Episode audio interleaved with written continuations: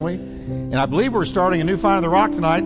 I personally would never have begun it on the week of spring break, but I think we didn't stop to think about spring break. But maybe you're here to go through a new, the new Find the Rock. Are you? Raise your hand if you are. David, you're married to her. Are you going back there? The rest of you, are you? Great, great. We will take you, and there will be more of your tribe next week. I guarantee you, because so many are gone. All right, so let's go ahead and dismiss. Valerie C. is going to be teaching it for us, and she's going to do a great job. And George, you're leading them. So, and yours is already going. So we got two Finding the Rocks headed out. So if you're going with Valerie, you're going into the harvest room right back here. So if you're going to be in there, head that way. And God bless you, and I'm sorry that we weren't thinking, because it's spring break. Valerie needs more people. And you may just want a Valerie. If there's not enough, go ahead and put it off until next week. So, and the ladies' class, they've been told they're not meeting tonight. Yep. All right, everybody ready to go through Philippians? Anybody love the Word of God tonight? Anybody ever had strife?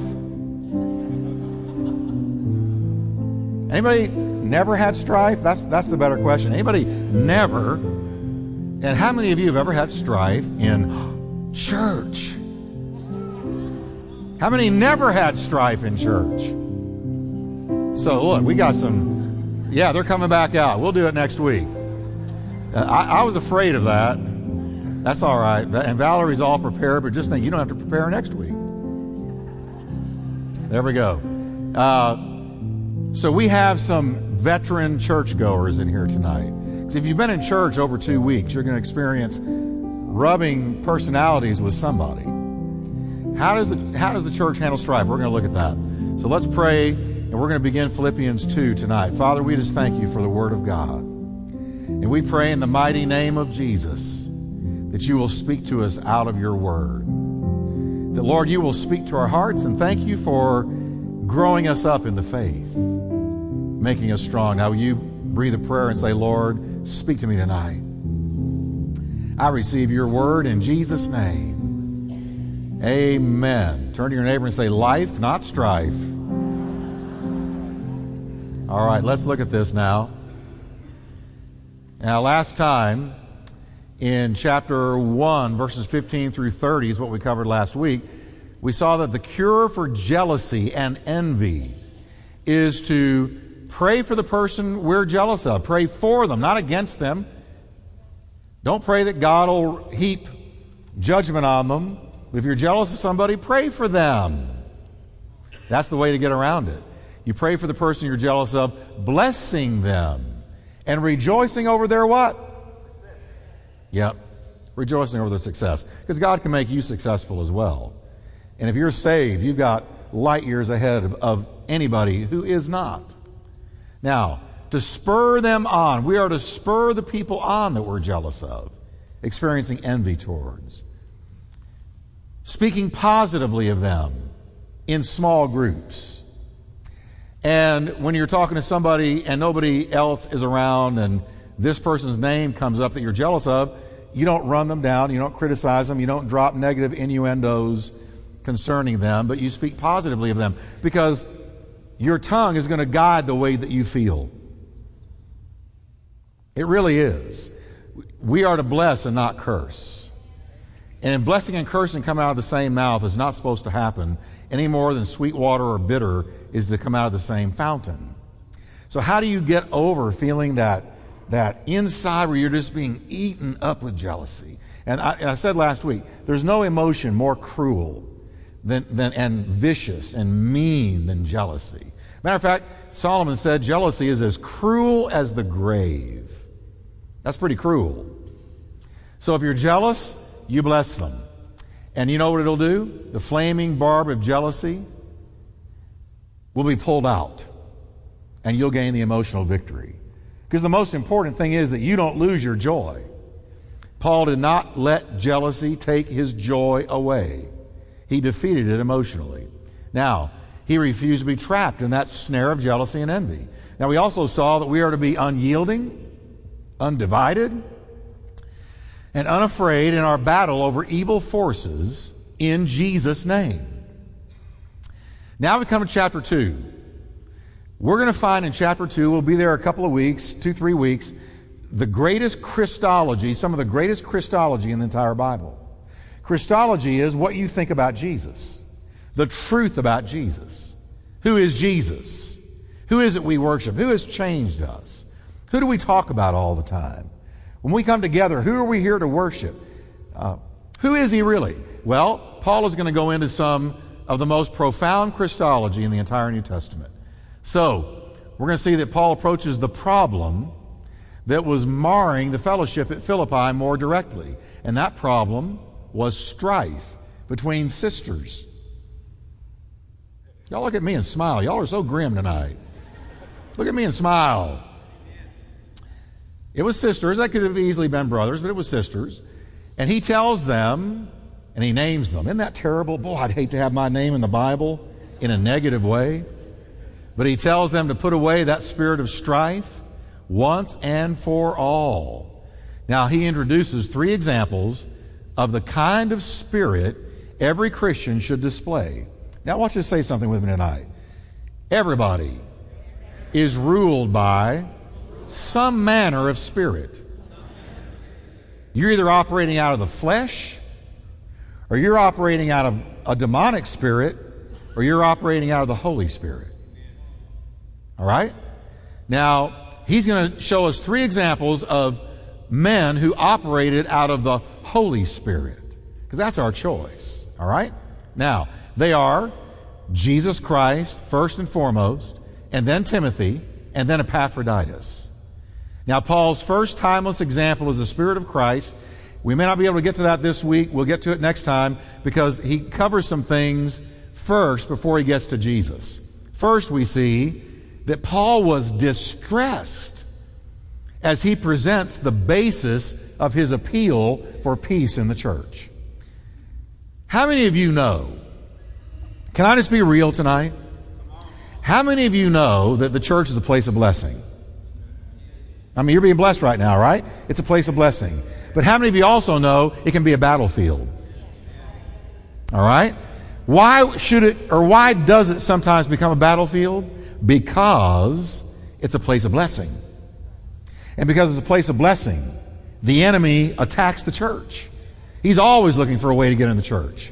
Always, every day, all day, he's always looking for a way to get into the church and cause strife, dissension, discord, disunity, anger, unforgiveness, bitterness, fleshly things. Now, Paul is distressed that this strife has found its way into the Philippian church. So he's going to give us, first of all, a basis for his appeal for peace to rule in that church and in all churches. Verse one, chapter two, he says, therefore, if there is any consolation in Christ, if any comfort of love, if any fellowship of the Spirit, if any affection and mercy. Now stop right there. He says, first, there is a supreme basis for you and I to walk in peace, to work out our stuff and forgive and not allow the enemy a foothold in our fellowship. Do you get this? Satan can't keep us out of heaven, but he can keep us from being influential. And I want to be influential for Jesus. You saw all that blue up there. We're going in, in major parts of the world now. And I don't want that to stop. I want it to increase. I want to see an entirely blue map someday. Now watch this. He says, here's the basis for peace. It's a supreme basis. It's the consolation that we have in Christ. It's the comfort of love. Now that word consolation reminds us of both Jesus and the Holy Spirit, because the word consolation means to comfort or to console somebody. He might also have been thinking about Barnabas, who was called the Son of Consolation. That was his name. What a great name. Son of Consolation. By the apostles there in Jerusalem, that's what they called him. Now the idea is to come up alongside somebody who is troubled or who is hurting, and to console or comfort them. Isn't that what the Holy Spirit does for you and me? When you get troubled, doesn't He ease right up and begin to comfort you? And Jesus called Him in John fourteen, fifteen, and sixteen, the Comforter. He's the Comforter. Parakletos is the Greek word. Para means alongside, to come up alongside. And that's what He does. He doesn't say, well, get it together. No, He comes up alongside and He says, let me comfort you. Let me help you. Let me give you words of comfort. And that's what Jesus always did with people. He always comforted, unless you were a Pharisee or a Sadducee. And then He rebuked you and took you to the woodshed. But otherwise, Jesus was a great comforter of people. Now He says, so therefore, we have this consolation in Christ. This is what He's done with us. We should do it for each other. Second, there's the supernatural basis for harmony in the church. And He calls it the fellowship of the Spirit. That is shared participation in the blessing of the Holy Spirit's presence. How many of you in here tonight experienced God's peace this week? He, he comforted you and gave you peace. Anybody? Let me see. All of us. Now, that means we have a shared experience every day of our life as believers in Christ. That shared experience is the fellowship of the Holy Spirit. There's another verse that used to haunt me in a really good way, where Paul says, the communion of the Holy Spirit be with you all. That means that we can actually and are to fellowship with the Holy Spirit in our heart. I don't know what your experience is, but mine is, and I don't think mine's different from yours. He speaks to me. He nudges me. He warns me. He comforts me. He guides me. He strengthens me. He encourages me. I mean, there are ministries of the Holy Spirit that are precious. And that's why I say all the time, I can't imagine being in this God-forsaken world without the Holy Spirit. I mean, really. Those that don't know God, I, I sometimes don't blame them for being on drugs and drinking all the time, because look at what you're bombarded with in this world. Yet we in the church have a comforter. We have a strengthener. We have a guide. The Holy Spirit. And it's the fellowship of the Spirit. Shared participation in the blessing of the Holy Spirit's presence. In other words, we in the church all enjoy the peace and the joy of the same Holy Spirit. This should result in harmony rather than strife. Because I want to guarantee you, the Holy Spirit never brings strife. That's the work of the flesh. The Holy Spirit always brings reconciliation, always brings unity, always brings forgiveness. That's the ministry of the Holy Spirit. So you can tell who's ruling in a church based on whether or not they're filled with strife, or even in spite of all the diversity of personalities and backgrounds and skin colors and everything else, there is love and unity and peace. And that's what I want here. Amen? Don't you? Here's the bottom line truth. Some conflicts are too violent to be resolved by natural means, in your flesh. The work of the Holy Spirit is needed to bring peace and forgiveness and unity. He's always there to help us. The Holy Spirit can bring peace where your flesh can never do it. Amen? In your marriage, in your friendships, in personality conflicts within the church, the Holy Spirit can bring peace. And that's His ministry. We need to know that. Amen? So there is the supreme basis for harmony, the consolation and comfort of Christ. And there is the supernatural basis for harmony, the fellowship of the Spirit. And He names one more. There is the supporting basis. Look what He says, affection and mercy. This means heart and compassion. Paul was appealing to his friends, and here's what he was saying. Uh, he, he wanted their natural sympathy. He wanted their tenderness, and he wanted their, their, their love. He said, uh, the, they of all people would not have wanted to add to his chains. So he's appealing to them. He said, look, I'm in chains. I'm in prison, and I'm writing you, and I'm hearing about this strife. And I, and I can almost hear him saying this: if you can't get along for your own sake, get along for my sake. You ever want to say that to your kids? If y'all can't get along for your sake, please do it for my sake. Love me more than you hate each other. That's right. Now, you know what the Lord is saying to us? Love me more than you dislike each other. Love me more than you hang on to your differences. Put it away for my sake, for the sake of my testimony, for the sake of my message to this city through you. Isn't that powerful? Sometimes we need to pull out of our own stuff and look up and say, Lord, I really don't like that person. We don't get along at all, but for your sake, I'm just going to give them a big hug. And you know what the Lord will do? He'll, he'll smile on you. He'll smile on you. Following the basis for his appeal for harmony, Paul next uh, interjects the burden of his appeal. He says, fulfill my joy, verse two. Now there's, I think, the third time joy is mentioned so far in the epistle of joy, Philippians. Fulfill my joy by being what, everybody? Like-minded, having the same love. Like-minded. Can we say it again? Like-minded, or of the same mind. This is, this, and I already mentioned this, uh, Paul's cup of joy was quite full. Even when he wrote Philippians, it was quite full, but he said, fulfill my joy. He already knew how to tap into the joy of the Lord. He'd already learned the secret of maintaining joy unspeakable and full of glory that Peter talked about. But he said, fulfill my joy by behaving right, by doing right with each other.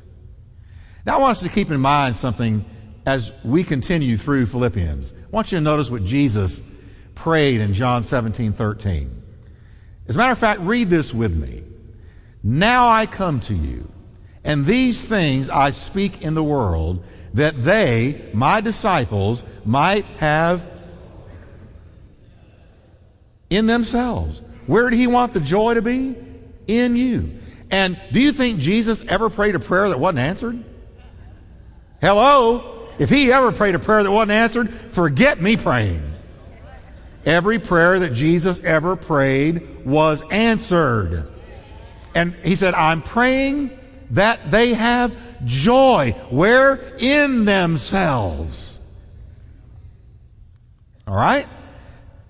Now, joy is found. If you want to know, well, then where's my joy? It's found in knowing Jesus. And it's found in obeying Jesus. That's where the joy comes from. If you're backslidden, if you're kind of flirting with the world, can I be honest with you? If you're out there, you got one foot in the world and one foot in the kingdom of God, let me inform you, you're not going to have joy. And you're not going to have peace, and you're never going to experience everything God has for you. This is an all-or-nothing proposition. Jesus was not a halfway Savior. He, he didn't require halfway discipleship. We don't get holy on Sunday and live like hell Monday through Friday. Come on, everybody. Pastor, I can't believe that you said that. Well, that's the way some people live, like hell wants them to. You can't do that. A lot of Christians don't have joy because they don't obey God. Hello? The closer you get to Jesus, the more joy you're going to have. The more you obey him, the more joy is going to spring up inside of you. Joy comes from obedience, and it comes from being very close to the Lord. Now, Paul admits there was still room for a few more drops. He says, fulfill my joy by stopping your quarreling. Settle it at the foot of the cross. Get it together. There's a world to reach. Quit your arguing and fighting.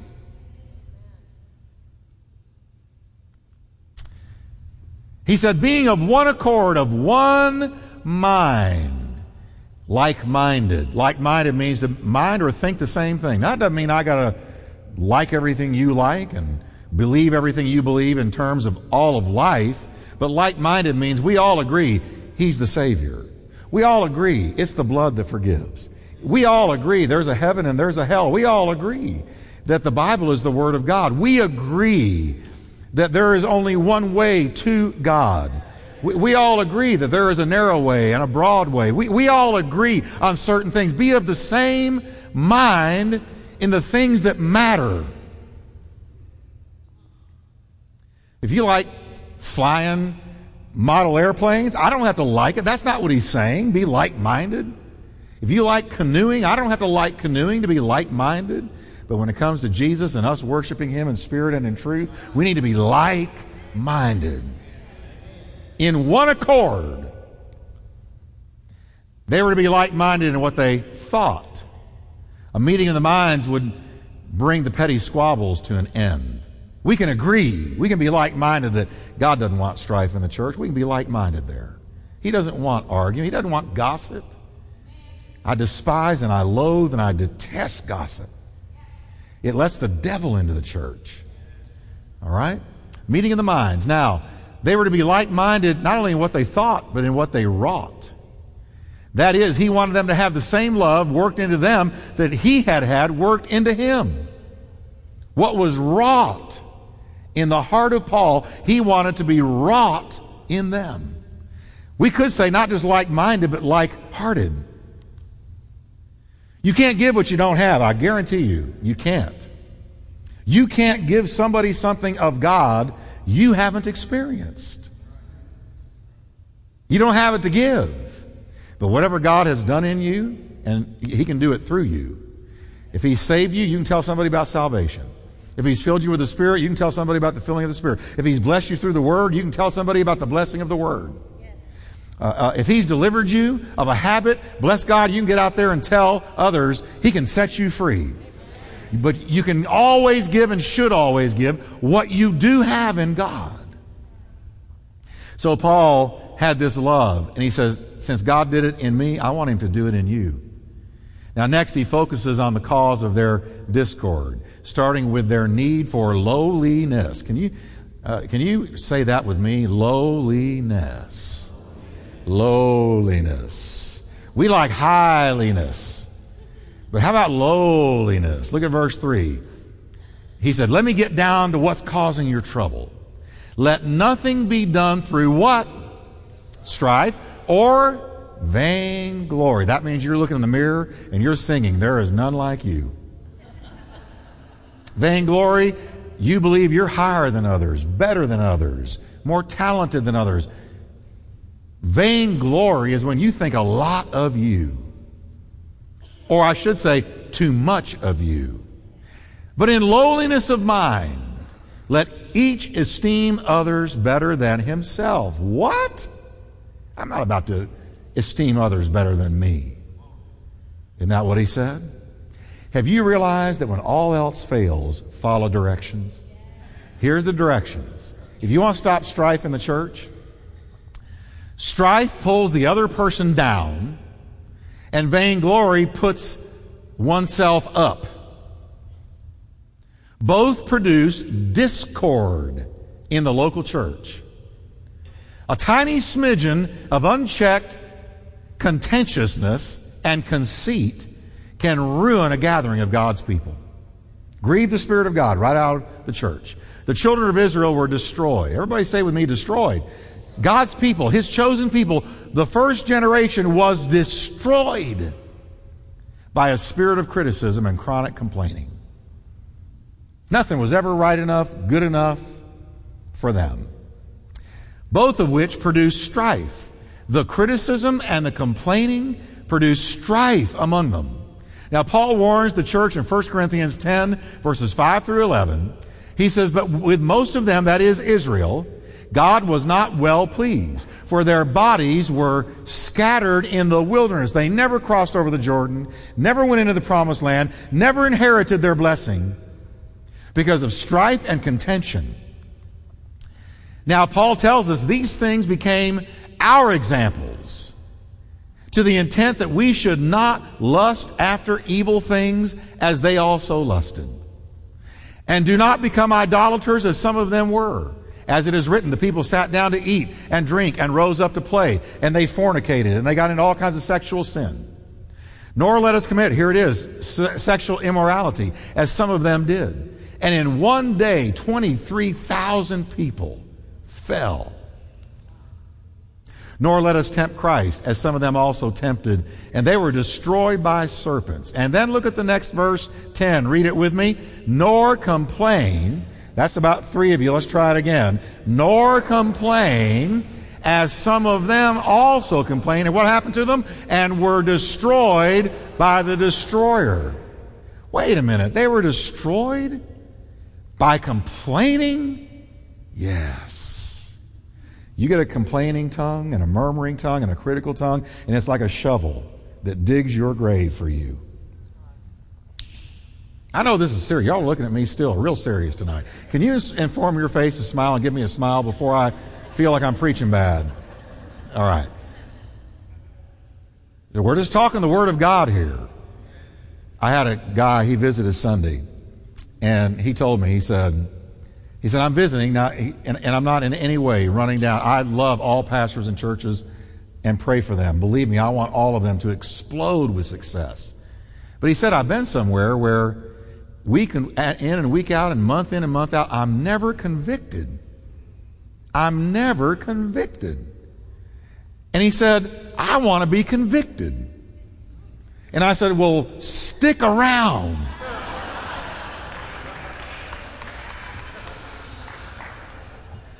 Because we just teach the Word. And if you teach the Word, it will bless you, it will edify you, but it will always convict you. And what happens when you get convicted? It is sharpening your spiritual man.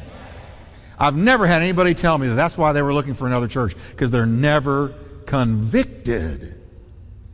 As a child of God, I want to be convicted. Virtually every day when I read my Bible, I get convicted about something, thought something, said something, did something, had an attitude, something. The Holy Ghost goes, fix it. And I get convicted, and I get sharpened, and I'm better for it.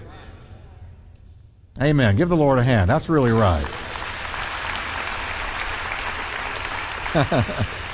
Now he says, all these things happened to them as examples, and they were written for our admonition, upon the whom the ends of the ages have come. They were destroyed by several things, but one of them was complaining and strife within the congregation.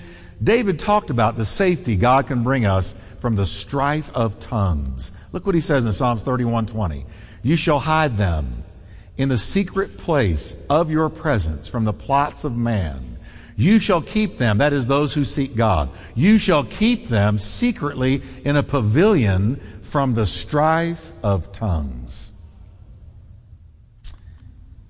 The Bible teaches that the cure for strife in church, in home, workplace, wherever it's found, is lowliness of mind. Now let's look at what lowliness of mind does not mean. Lowliness of mind does not mean the exercise of false humility where we depreciate any acknowledgement of our, our gifts. It doesn't mean you run yourself down. Lowliness of mind doesn't mean you think you're dirt. Lowliness of mind doesn't mean you've got an inferiority complex.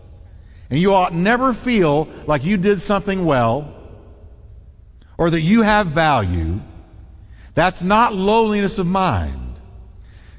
Remember this, Satan always wants to define you down.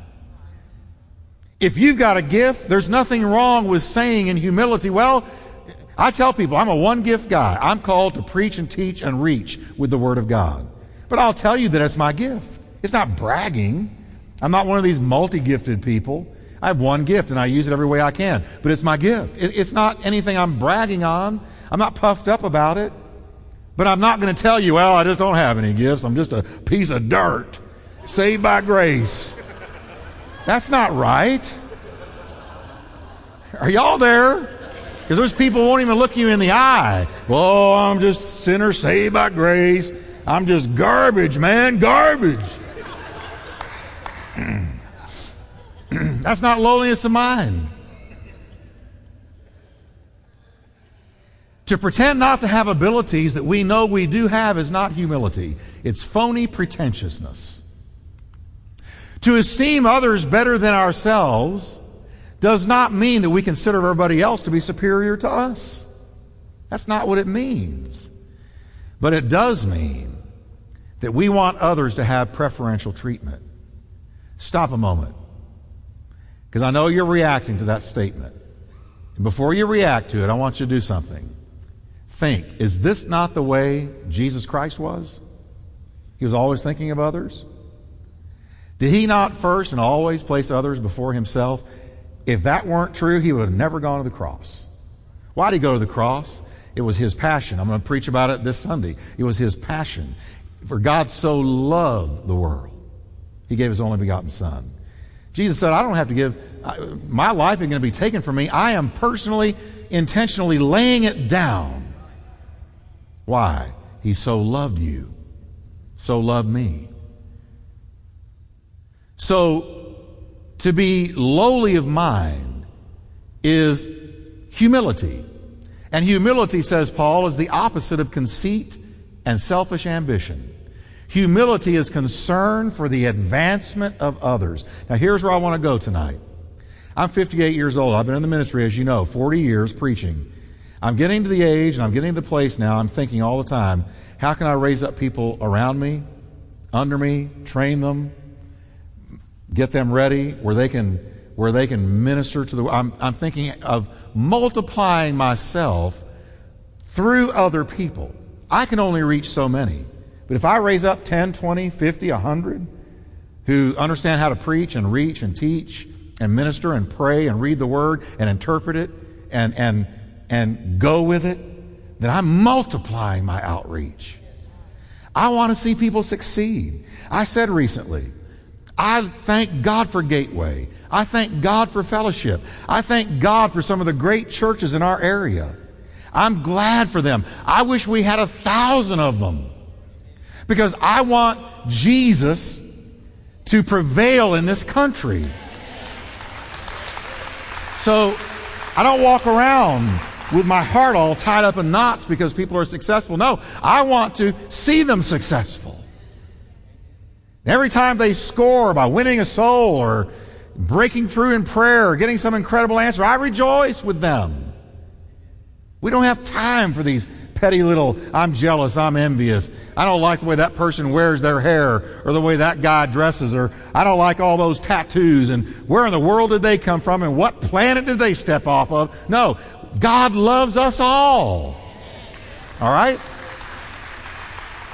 Humility is concern for the advancement of others. Now, the person who reigns in the affections of God's people is not the bossy, pushy person. Did you catch that? I'm going to start over. The person who reigns in the affections of God's people is not the bossy, pushy person, but is the quiet, godly, unassuming one who's always seeking the good of other people. Please remember that. God doesn't bless bossiness, pushiness, trying to dominate everybody, control freaks. Ooh, it got quiet in here just now. I felt the Holy Ghost move.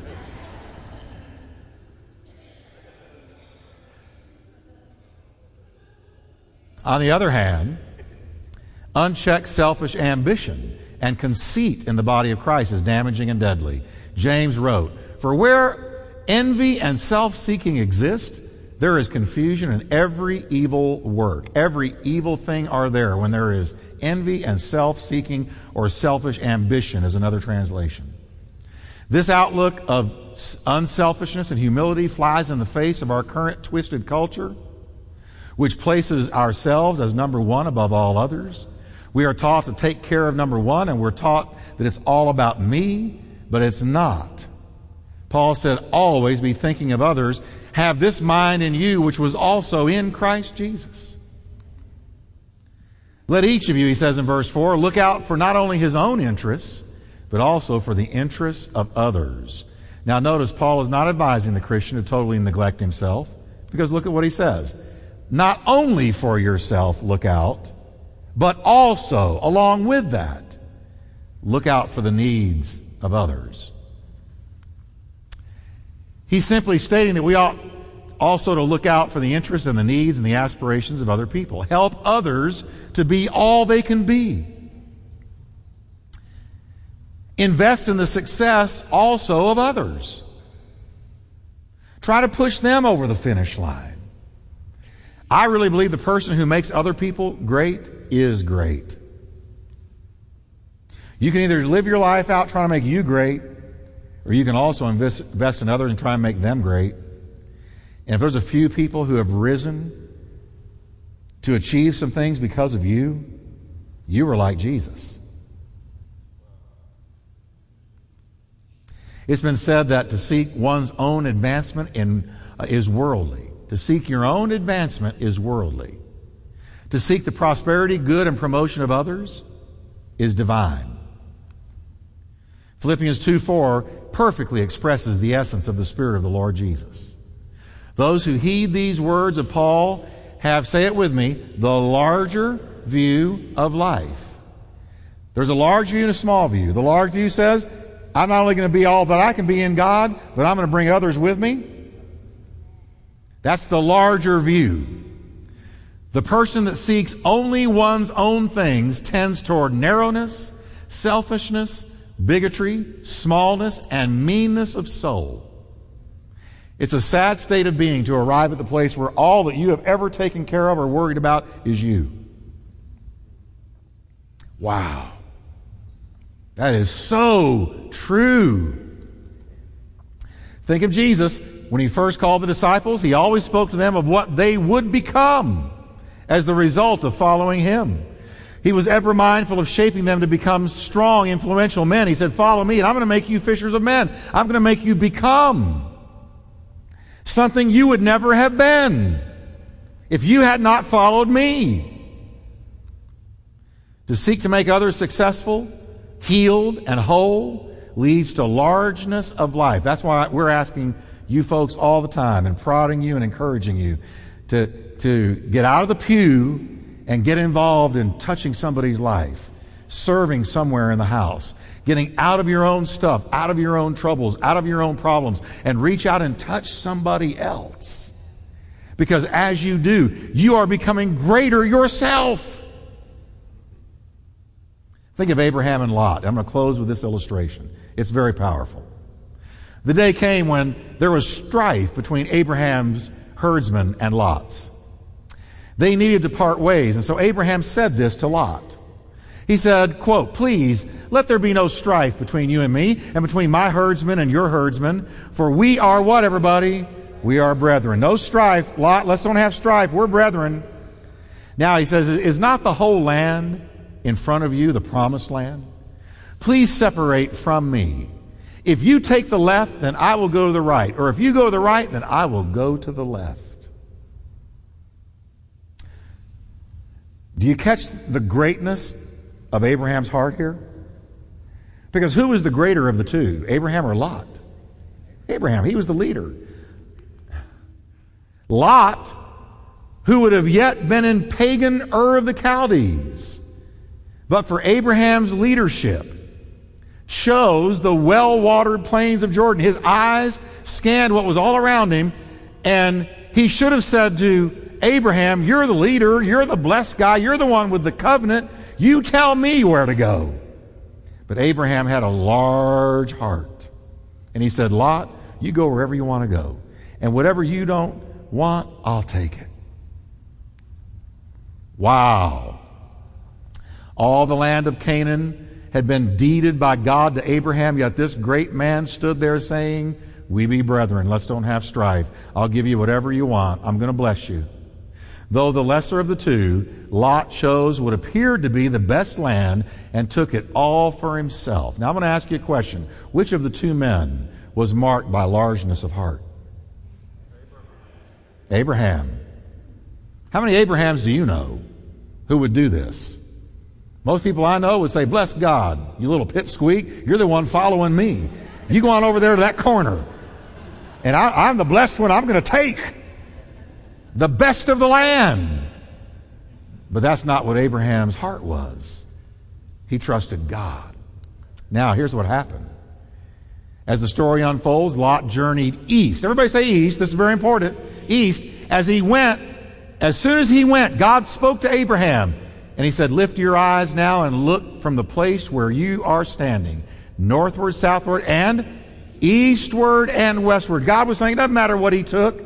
I've still given it to you. For all the land which you see, I give to you and your descendants forever. Arise, walk in the land through its length and width, for I give it to you. The day would come when Abraham would intercede for Lot's very life, because the place he chose to dwell in was Sodom and Gomorrah. And we know from the Bible that every single day Lot's soul was vexed from what he saw and heard. I used to not understand that. I understand that now. I'm going to tell you, virtually every day, living in America as it is now, my soul is vexed what I see and hear.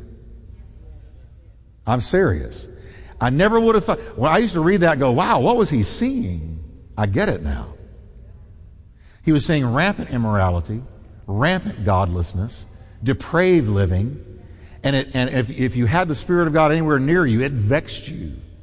And I, I look at the news and I see what's on T V and I look around me. And in America, my soul is vexed all the time because of the condition we have plummeted to. I don't know if that's you, but it's me. They were places of great wickedness. What he thought was a winning decision for himself and his family was in fact a horrible decision made out of selfishness. Because of his selfish decision, Lot would lose his reputation, his sons-in-law, his wife, his home, and his daughters to corruption. But Abraham, whose largeness of heart permitted his nephew first choice over all the land, lost nothing at all. For all the land which you see, God said, northward, southward, eastward, and westward, I will give to you. Can we stand together? Next week, we're going to look at let this mind be in you. The kind of mind we just talked about. Abraham had a slice of it, that's for sure. Can I tell you something, church? When God has something for you, you're never insecure about losing it. When God gives you something, you don't walk around insecure about losing it. If you get it, you're always uptight about losing it. Abraham knew, it's mine. I'm not uptight about it. And he didn't lose a thing. Can we pray tonight for largeness of heart? That we would be people who come out of ourselves and reach out and touch others and cause others to rise up with us. As we grow in God, we take people with us. They grow with us. Father, in Jesus' name, we thank you for a church of servants who practice lowliness of mind, that is, who walk in humility, not in conceit and not in vainglory and not in strife. Lord, help us to grow out of that low level, that it would not have any place in us, that we would work it out for your sake, that we would work through differences for your sake. And Lord, we'll grow into maturity and make others great in God right along with us. I want you to stop as your head is bowed and think, who in my orbit can I begin to just pray with and share with and give them what God has given me and help them to come up as people of God, men and women of God, that I can bless them with what God has blessed me with. Who is it? Is it children, parents, a spouse, co-workers? And can we just breathe a prayer right now and ask God to help us all to begin to multiply ourselves through others, bless others, and bring them along with us? Why don't you just name that person's name or a couple of people's names? Say, help me, Lord, to be influential in their life, in the mighty name of Jesus.